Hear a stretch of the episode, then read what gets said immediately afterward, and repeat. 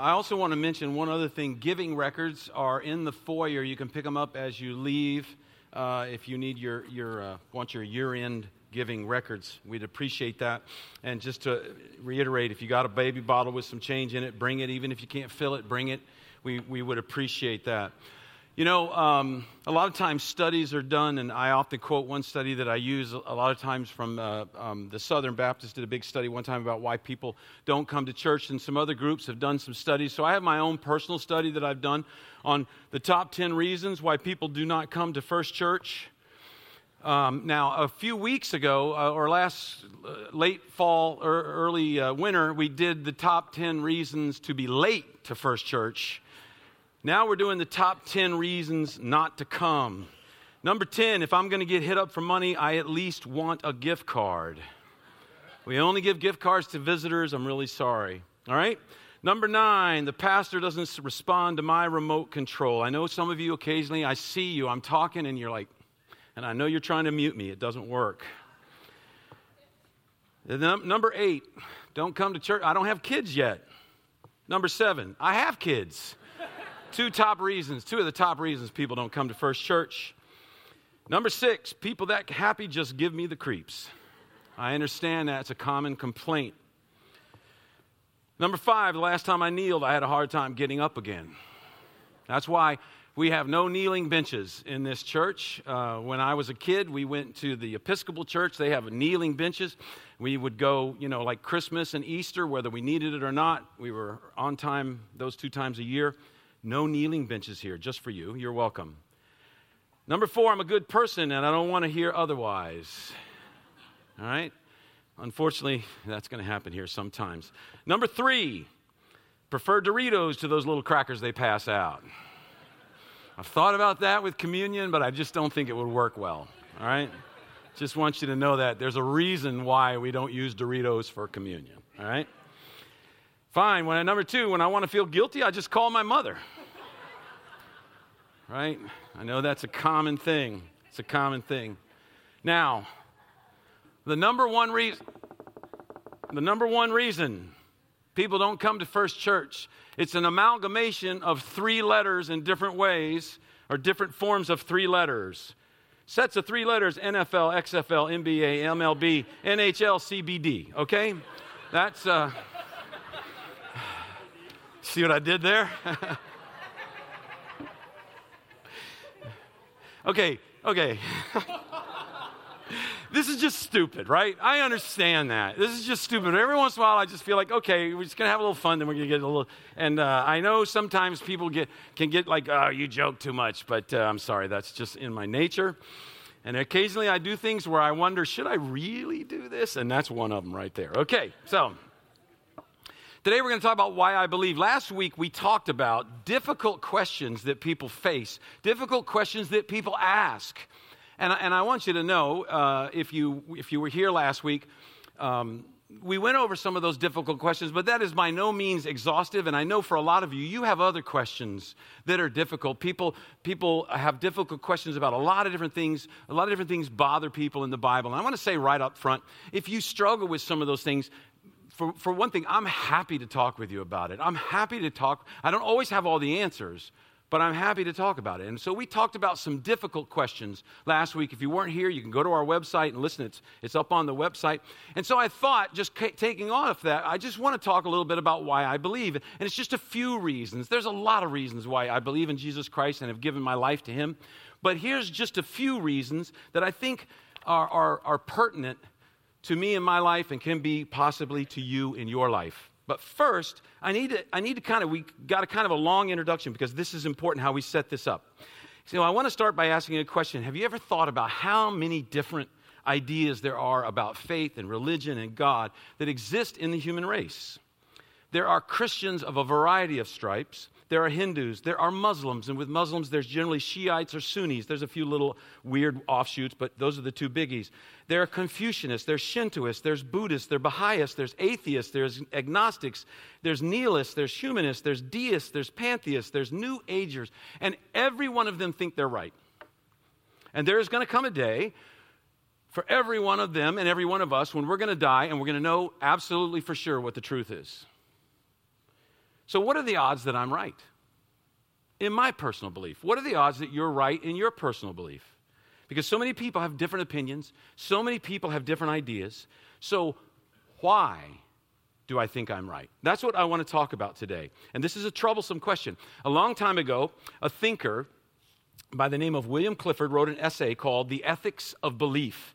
And one of the statements he made that has become pretty famous is this It is always wrong everywhere for anyone to believe anything on the grounds of insufficient evidence. Now, he didn't say it directly, but what he's uh, writing about, what he's kind of talking about here, is faith in God. He's saying it this way. I guess he's saying there's a lot of smart people who disagree with each other. There's no way to know who's right or wrong. So the only appropriate answer is don't decide, don't commit. Just be an agnostic, just be a skeptic. That's what he's trying to say there. And he is directly attacking Christians. that was a big thing for him, directly attacking Christians who say, look, no, this is what I, and I believe it for a reason. He says, no, you don't have enough evidence. That's what he's saying. That's why it's such a broad statement. It's always wrong everywhere for anyone to believe anything. See, he purposely makes that so broad to encompass everything. There was a man named William James, a philosopher, who wrote a response to him. And he said this He said, There's some situations where being skeptical, being agnostic, that approach is not wise. And he said this in particular, it involves a situation that has these three conditions the choices you're facing are live, momentous, and forced. All right? So when we get to that, I'm going to try this again, right? I, I, I got a lot of flack last week. The choices, first of all, are live. That's an important thing. Right, what we mean by that with a live option is it's a situation where you only have two options, and either option is plausible. You can't prove either one necessarily. Uh, the, an example, all right? An example of this is the idea is it a live option that our next president will be a Democrat or a Republican? Yes. That's a live option, all right? Is it a live option that our next president is going to be Justin Bieber? No, that's a dead option for a lot of reasons. Number one, he's a Canadian. In case you didn't know that, he's not eligible, right? So, so we have live options, we have dead options. And when it's a live option, that forces us to make a choice. Next thing is, he said, is the issue, oh, I hate to write so much, is momentous. Okay? The issue is momentous. I have this down. Why didn't I just do okay, here we go. I did that and I forgot I did that. That's so terrible. Okay, so the issue is it's live and the issue is momentous. That is, it's not vanilla or chocolate, right? Last night, my wife and I met with our, our daughter in law's parents and we had dinner together. And afterwards, we went out for a little ice cream and we went to Baskin Robbins. And I am absolutely, this is one of the things I believe. There will be Baskin Robbins in heaven. I'm sure of that. And they had these flavors, these incredible flavors. And I had to pick two, right? So I'm, oh, look at this one. This, oh, this, oh. and I finally picked two. But see, the issue was not momentous. It's not like vanilla or chocolate, right? It's like it's not like foam or no foam in your latte. It's not. The stakes have to be really high when the issue is live, and when the issue is momentous. That forces us towards a decision.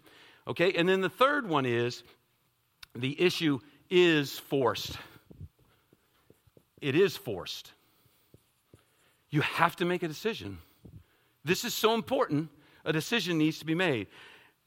And so, what, what happened, what's going on here is that when William James says uh, this is a moment, a decision is forced, he's saying neutrality is not an option because neutrality is simply a decision. To choose to not make a decision is to make a decision. So he says you're being forced into that decision. He's saying you, this issue, this is, this is something where it's forced. It's like you're either alive or you're dead. You, you, there's no middle ground there. All right? A woman can either be pregnant or not pregnant. There's not part pregnant. You're one or the other. It's, that's your choices. That's all you can be. And so when we talk about faith and doubt, people often talk about these things as if it's some kind of abstract issue that they can remain neutral and make no choice But the problem is this you have a life, you have a soul. You will die, and then you'll know. You have to decide certain things. You have to decide what will I build my life on? You have to decide how's my character going to be? How am I going to develop my character? What will it become? What cause will I serve? What legacy will I live, leave? Will I seek to live on my own? Or will I seek higher guidance, some help? And these are all God questions. Whether you think of them that way or not, they're questions that delve with the supernatural. They, de- they, they point directly to God. And so you can't stand on the sideline and say, no, I'm not going to make a decision here. Because if you do, what you're becoming is a practical atheist. You're making a decision to one side. And I believe the greatest opportunity offered to any human being is the opportunity to trust Jesus, to know Jesus, to learn from Jesus, to follow Jesus, to love Jesus. That's the greatest decision we can make. And I believe that life and death and eternity hang in the balance of that decision. For you, for me, for our neighbors, for our coworkers, for people we go to school with, for people we see all the time. You must choose. Each person must choose. And if you've never chosen, I would invite you to choose. And so I want to tell you why I believe and what I believe. And, and it's, it's, it's not in any particular order, but these are some of my personal reasons. And I want to run through a few of them, and I know there are more. First of all, I believe that the way people argue suggests that God exists, points towards God. Now, this comes from basically from a man named C.S. Lewis. And uh, it, it's based on this concept that people argue. They do it. We, we, we hear people argue all the time. We get in arguments. We hear people argue. My, my wife and I had a discussion a while, not too long ago, about one of her daughters. Um, and, and, and, and, and, you know, there was, it wasn't terrible. But here's, here's what's interesting. In any argument, nobody says this. Right? And follow me on this. No one says this do what I want because I'm smarter and stronger and a better, better arguer, and I can force you to do what I want. That's not how people argue. Here's how people argue I do way more than my fair share of the work around this house, and you do way too little. See? Fair. We call these people husbands and wives. All right? He got a bigger piece of dessert. She got a bigger allowance. He did fewer chores. She got a later curfew than I did. It's not fair. She got spanked less than me. What? We call those people brothers and sisters, right? And it's based on fairness, right? You're a miserable boss, and this is a dysfunctional sweatshop, and I'm grossly overworked and criminally underpaid. We call those people unemployed, right? That's the natural result. And, and C.S. Lewis writes about this in Mere Christianity. He says, when we argue, we say things like this that's not right. That's not good. You're not being fair. In other words, we appeal to a standard that is independent and objective and higher than us. Right? Understand that? That's how we argue. We argue for fairness. We argue for justice and rightness. We argue, and those, and all of those point to something above us, not just us, but above us. And so, in our day, what we find, and many people in theory, this is what they do, they believe belief in right or wrong is just like vanilla and chocolate. You have yours, I have mine. You have your morals, I have my morals. Everybody's different. So we hear people say, Don't impose your beliefs on me. And that's because we believe that morals and values are simply subjective preferences. That's where we're at in our society, in our culture. You have yours, I have mine. It's all just arbitrary. But when two people argue, that is not how they argue. Have you ever noticed that? Have you ever noticed in an argument, no one says, you know what?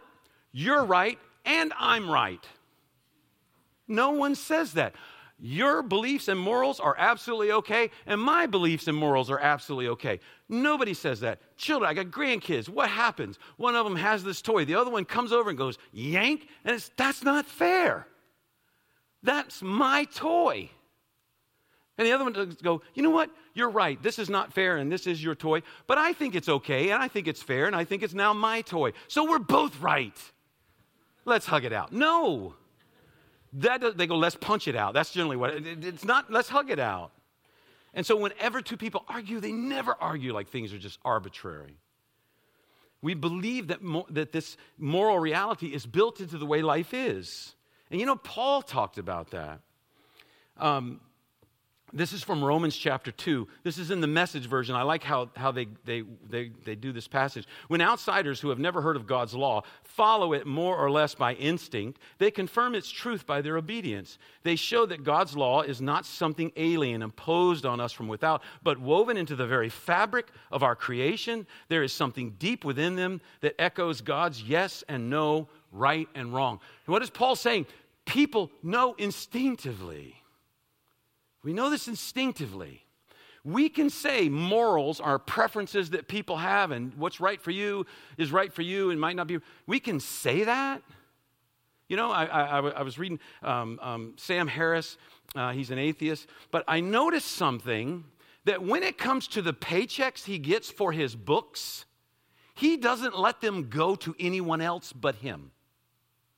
Why? Because that would be wrong and not fair.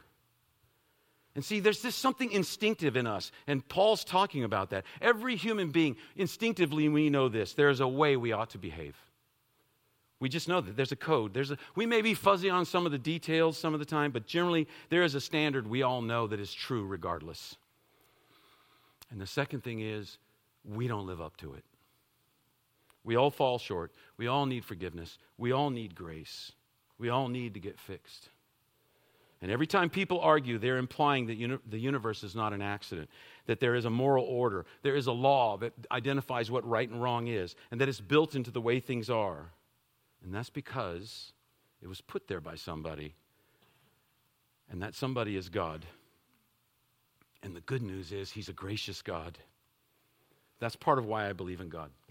I believe in the existence of human beings, of personal creatures, argues for the existence of God. There was a man named um, G.K. Chesterton, and one of the reasons he said he became convinced about Christianity is because Christianity captures the fullness, the mystery, the contradiction, the paradox of life and people. He says, When I read the Bible, it is honest about people.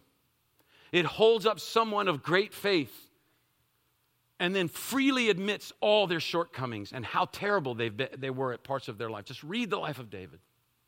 And the Bible is blatantly honest about human beings. And he, he wrote about this. He said, you know, there's some approaches, kind of like Stoicism, which, which are kind of pessimistic about human nature. Don't get your hopes up. Don't expect too much from people. And there's some approaches, forms of, of humanism that says man is the measure of all things. And they have an exalted, optimistic view of human nature. We're going to keep getting better and better and better. And he says, neither one of those fit the, neither one of those seemed to ring true as I, as I saw people he said the one that did was Christianity. It's, it's not wildly optimistic. It's not wildly pessimistic. I mean, it's not optimistic, not pessimistic, it's, but it's not even a bland middle of the road.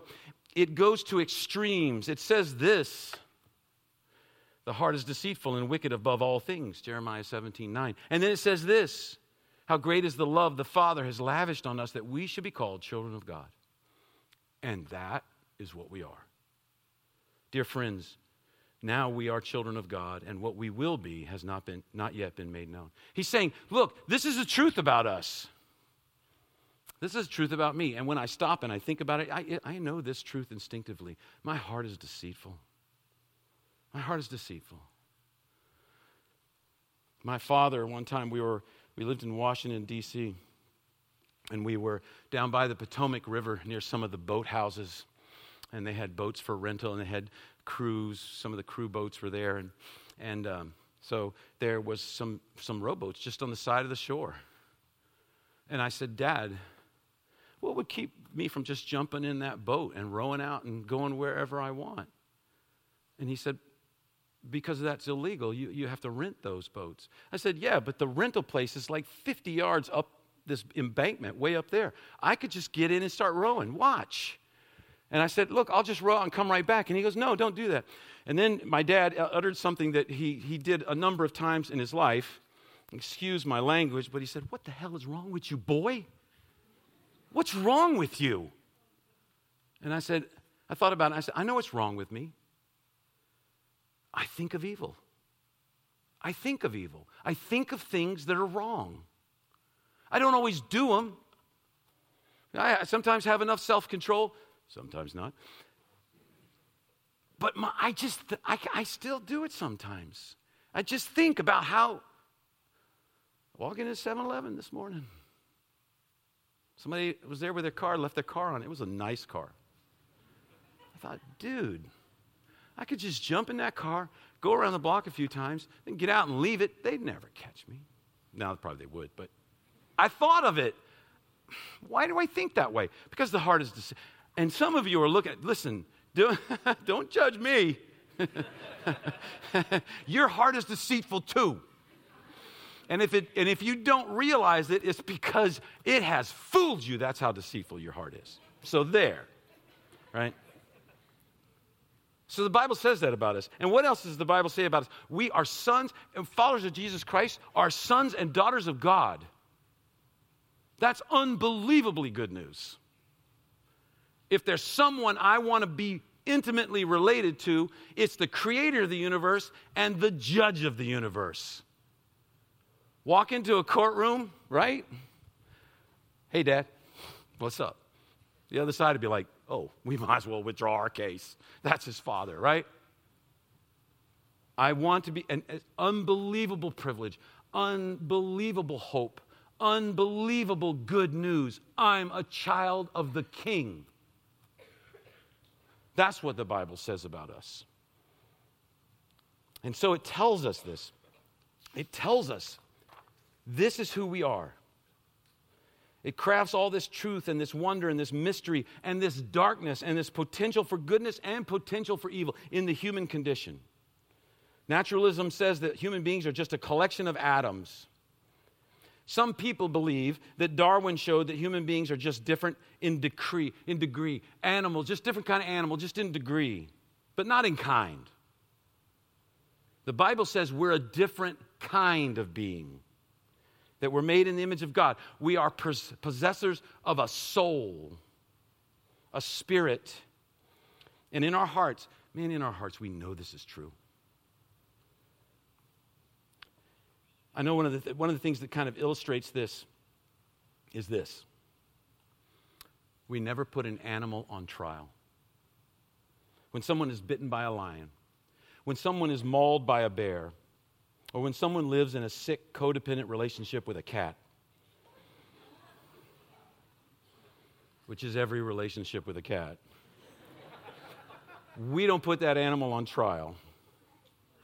We don't sue it we don't take it to court. We just say that's nature. That's the nature of a bear, right? That's the nature of a lion. We don't take a bear to court. We don't take a lion to court. Now, we may put the animal down, but, but no one will ever say that's, for, that's punishment. We don't punish the animal for acting like it's supposed to act for acting like it does in its natural habitat. We don't punish an animal for that. We may kill it, and that's just to remove it so it doesn't get anybody else. But we don't put animals on trial.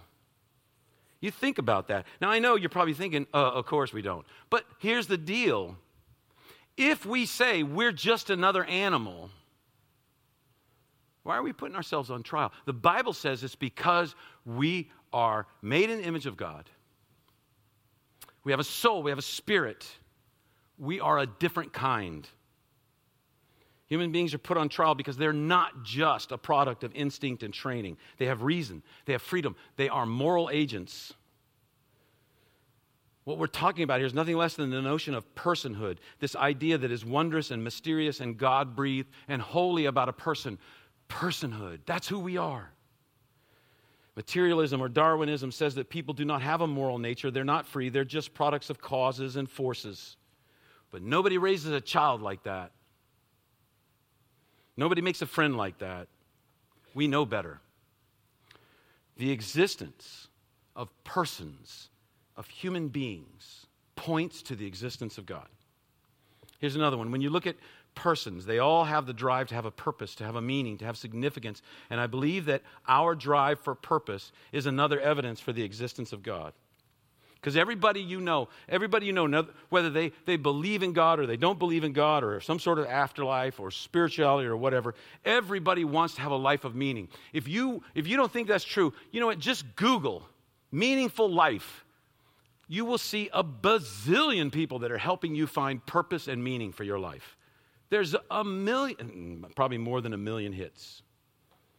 Everybody has that desire. Now, when it comes to making a choice, the key is is the choice rational? Right? And we're looking at the choice of whether to commit to God. Is that a rational choice? And every choice has two components. Now, this is where I don't want to lose you on this, but I think it's pretty important for us to say this. One part of the choice is that I say I have certain beliefs. And another part of the choice is saying I have a purpose, I have an intention, I have a desire. Let me give you an illustration of that. All right, now we do need the board. Let's say you're going down a road and it comes to a fork. All right? And this, and you're going to go to Portsmouth. So you're driving down the road, you come to a fork in the road, and you say, I want to go to Portsmouth. All right?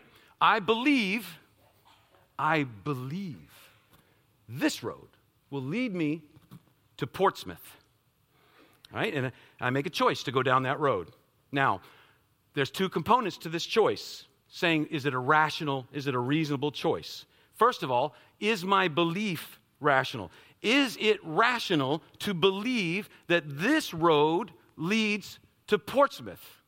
That's the first part of the choice. The second part of the choice is my purpose rational? Okay? In other words, is there a good reason to go to Portsmouth? Is there ever a good reason to go to Portsmouth? That's the question. And that may or may not be rational. Because to some of you I know, you think, no, that's irrational. Why would, okay? So you see, does this take me there? And is this a place that I should go? See the two components of that? And here's the point in atheism, in materialism in general, they would say that you can analyze the rationality of someone's belief. Is this a rational belief? But when you try to analyze the rationality of the person's purpose, that's a whole different ballgame because purposes aren't rational or irrational. They're just whatever anybody wants to do. There's nothing about the universe or the nature of reality that says that one purpose is better, one purpose is worse, one purpose is truer, one purpose is more false than the other. Why? Because purpose is totally up to you, whatever you find purpose in. Now, no one would say, whatever road you pick is totally up to you. It'll take you where you're going. No, not necessarily. Because if you take, take this road, who knows where you're going? Suffolk, I don't know. But if you take this road, you're going to Por- Porpoise, Portsmouth. so, th- so, is this the right road to take? I have to make a decision. Is this what I should be doing with my life? Going to Portsmouth? I have to make a decision. And, and atheism and materialism says your purpose is totally up to you. So your purpose can be whatever you want greed, pleasure, status, eat, drink, and be merry, for tomorrow we die. Whatever it is, it's your deal. But in our hearts, we know better than that. In our hearts, we know that to give our lives to unworthy causes is unsatisfying. It's irrational. It's not fitting. We know this. Why? Because we know at some level we're not accidents. We were made with a purpose. That's why we have a hunger for purpose. And Paul tells us in Ephesians 2, he says, This is where it's at. For by grace you have been saved through faith. And this is not from yourselves, it is a gift of God, not by works so that no one can boast, for we are God's workmanship, created in Christ Jesus to do good works, which God prepared in advance for us to do. In eternity past, God knew you were coming and had things that He wanted you to do. You specifically. He wants you I've shared before, you know, about sometimes getting picked when little kids picking for baseball teams and picking for, for football teams and everything, and the absolute humiliation of being the last kid picked. And having the two captains, you guys remember how this goes? The two captains choose back and forth, and the one captain says, It's your turn, you got Mosley. And the other captain says, I don't want him. He goes, Well, it's your turn, you have to have him. Come on, Mosley, you're on my team. And just walking over, going, Man, I wish I could die. I wish I could crawl under a rock. I wish I hadn't come out to play baseball with these guys today. I hate being picked last. God chose you. And in some way, He chose you first. You are first. He wants you. He has a plan for you. He has a purpose for you. He has things that He has purposed in eternity past for you to do. You are his workmanship. That Greek word is poema, which is where we get poem, but it's the idea of a masterpiece. You are his masterpiece. He can't wait till he's done. And so that here we have this hunger for purpose and meaning, and God says, I've got your purpose, I've got your meaning. Now, there's a lot more of reasons why I believe um, I believe the existence of joy in, in, a very unique way points to God. I, I, believe the, in the last 20 to 25 years, uh, so important in, in, in, my belief in God is my trust of the Word of God, the, the, the Bible. And, and, in the last 20 to 25 years, we have made a, it's, it's an incredible leap in our knowledge of how accurate the Bible is. Even last week, something came up about archaeologists that a, a, city that, that in the Old Testament they claimed was a part of the edge of Israel, and, and for, for forever now, archaeologists are saying that was never a part of Israel. Never a part of Israel. There's just no way. They just discovered Israeli government, uh, Hebrew government uh, regulations stamped on a, on, a, on a pot in that city. It was a part of Israel.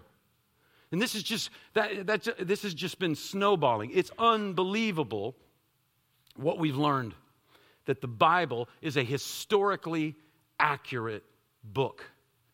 More historically accurate than any ancient book that is out there. It's, it's, it's unbelievable. So it helps us understand what God really said. All right, but my last reason, close with this God changes lives, and our lives need changing. Jesus is in the life changing business. This is why I believe from the very beginning it started. People came to him, sometimes satisfied people, sometimes unsatisfied people, lepers, injured people, forgotten people, despised people, prostitutes, tax collector, admired people, wealthy people, religious leaders. There was something about this man, Jesus, that affected them and touched their heart. And one of those men was a man named Saul of Tarsus. He hated Christians. He was proud and vindictive and violent and arrogant and self preoccupied, and he was a religious leader, and he was persecuting Christians. And one day Jesus appeared to him, and boom, he changed. It's a matter of the historical record. He became Paul, a man whose mind and whose writing and whose love for people and the sacrificial gift of his life to this world was so compelling. It fascinates people to this day, 2,000 years later. He was a man who was not looking for God, and his life changed. We see lives change. The evidence of lives changing is by Jesus is so abundant that it, it would be impossible to know. We have many that are like that even here. It can't be matched by anything else. And it's an interesting thing that I was thinking about. I've never heard anyone say this. One day I realized there was no God one day I realized there was no one behind reality, no life after death, and I realized that existence is a meaningless accident, begun by chance and destined for oblivion, and it has changed my life. I've never heard anyone say that. I've never heard anyone say, I used to be addicted to alcohol, but now the law of natural selection has set me free. I've never heard anyone say that. I used to be greedy, but now the Big Bang has made me generous. Nope. I used to be afraid, but now random chance has made me brave. I've never heard that. I've never heard the story of an accidental, meaningless universe changing a life. Now, let's be honest. I have heard some people who were oppressed in some form of faith that they were involved in, and to get out from underneath that form of faith, they felt a liberation.